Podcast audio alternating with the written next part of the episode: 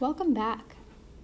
If you didn't listen to my last episode on distance versus displacement, give that one a listen for a little bit of context on how we talk about movement.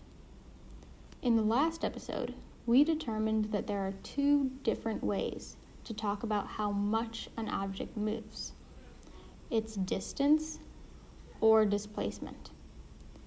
Distance is the total ground covered by an object, and displacement is the difference between where an object ends and where an object started. These are going to be important definitions to keep in mind as we continue discussing movement. Most importantly, we talked about direction. When stating a displacement, it is important to specify what direction that object was displaced in. Now that we've got that refresher, let's move on to two types of measurements that in you will see in physics, or really just math and science in general. You will hear a lot about scalar or vector quantities. These are two types of measurements. When you measure how large something is, how fast you are going, how hard something is pushing, or how much you are hitting, your measurement is going to be given as a scalar or a vector. Here's the difference a scalar is a measurement that is just a number, just a quantity. We say that a scalar has a magnitude. I like to think of that as just a size. S for size, S for scalar. A vector is a measurement that has a quantity and a direction. We say that a vector has a magnitude and direction. You need an arrow to point in a direction, so imagine that that tip of the little arrow is like a V for vector. Let's hear that one more time. A scalar is a measurement with a size. A vector is a measurement with a size and direction. If you remember from the last episode, we discussed the importance of adding on a direction when talking about displacement. You traveled a distance of eight miles from home to school in that episode. You had a displacement of two miles south. Distance is a scalar. It is a measurement that only has a size, eight miles. Displacement is a vector. It is a measurement that has a size, two miles, and a direction south. If you pick up a weight and put it on a balance and it weighs 1.5 grams, that is a scalar. If you throw a ball seven meters towards home plate, that is a vector. Seven meters towards home plate.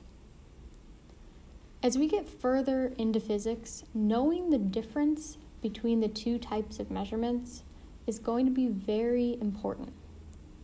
It will change the way that we use them in formulas, show them on paper, or even talk about them in problems. Measurements are numbers.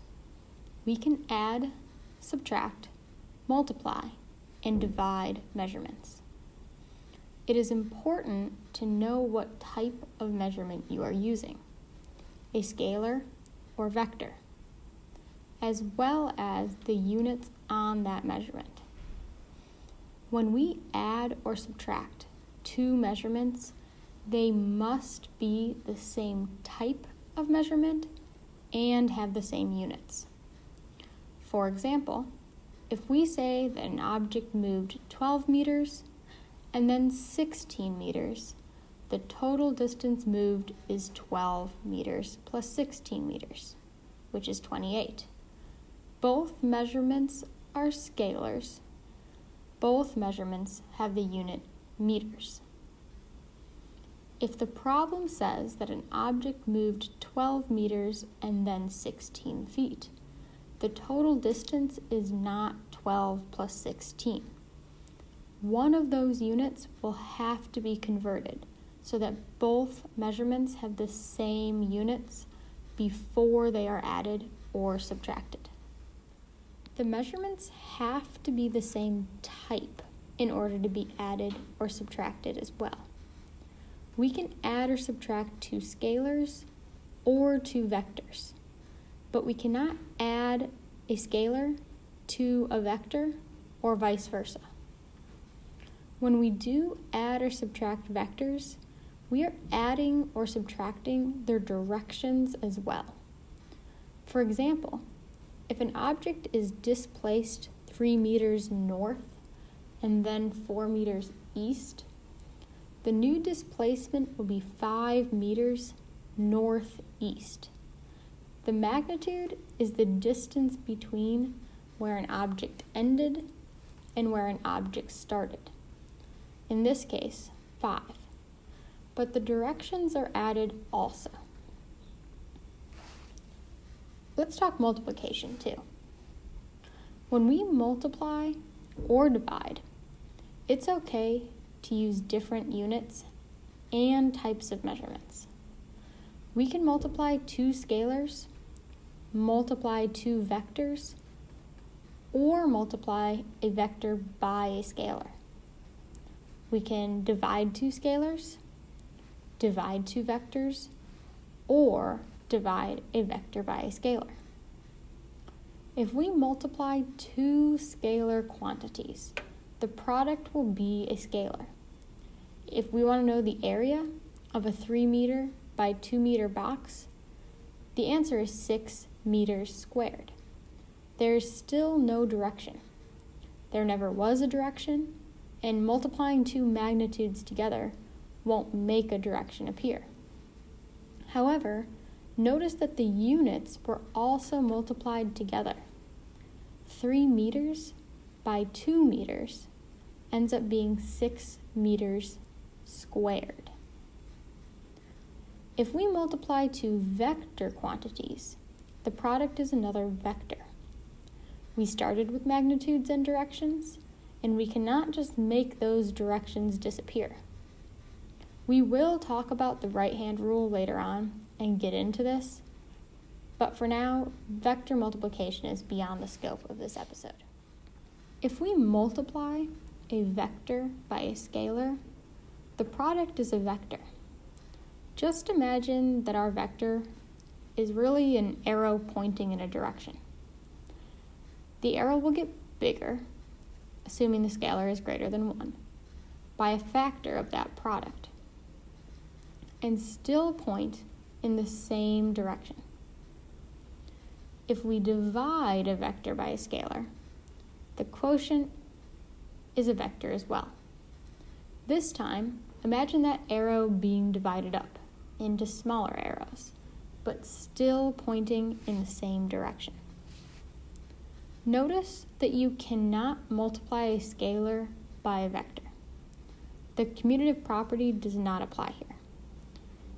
You can't divide a scalar by a vector either. Multiplying and dividing is a way for physicists to combine units. Just think of miles per hour or meters per second. Speed is distance divided by time quite literally miles per hour. When we want to talk about rates or products, we are going to use multiple units in the same measurement. The speedometer of a car really says the amount of miles a car can go in one hour. When we start to talk about force and momentum and other more complicated measurements, Units will be a great start to recognize the relationships between the measurements of those units. It's important. Before adding or subtracting, multiplying or dividing, always think about what type of measurement you have and the units attached to the number. It's a surefire way to make sure that your numbers are getting along, getting used the right way. And it will avoid any mistakes as we start to look at quantities that have more complicated units later on.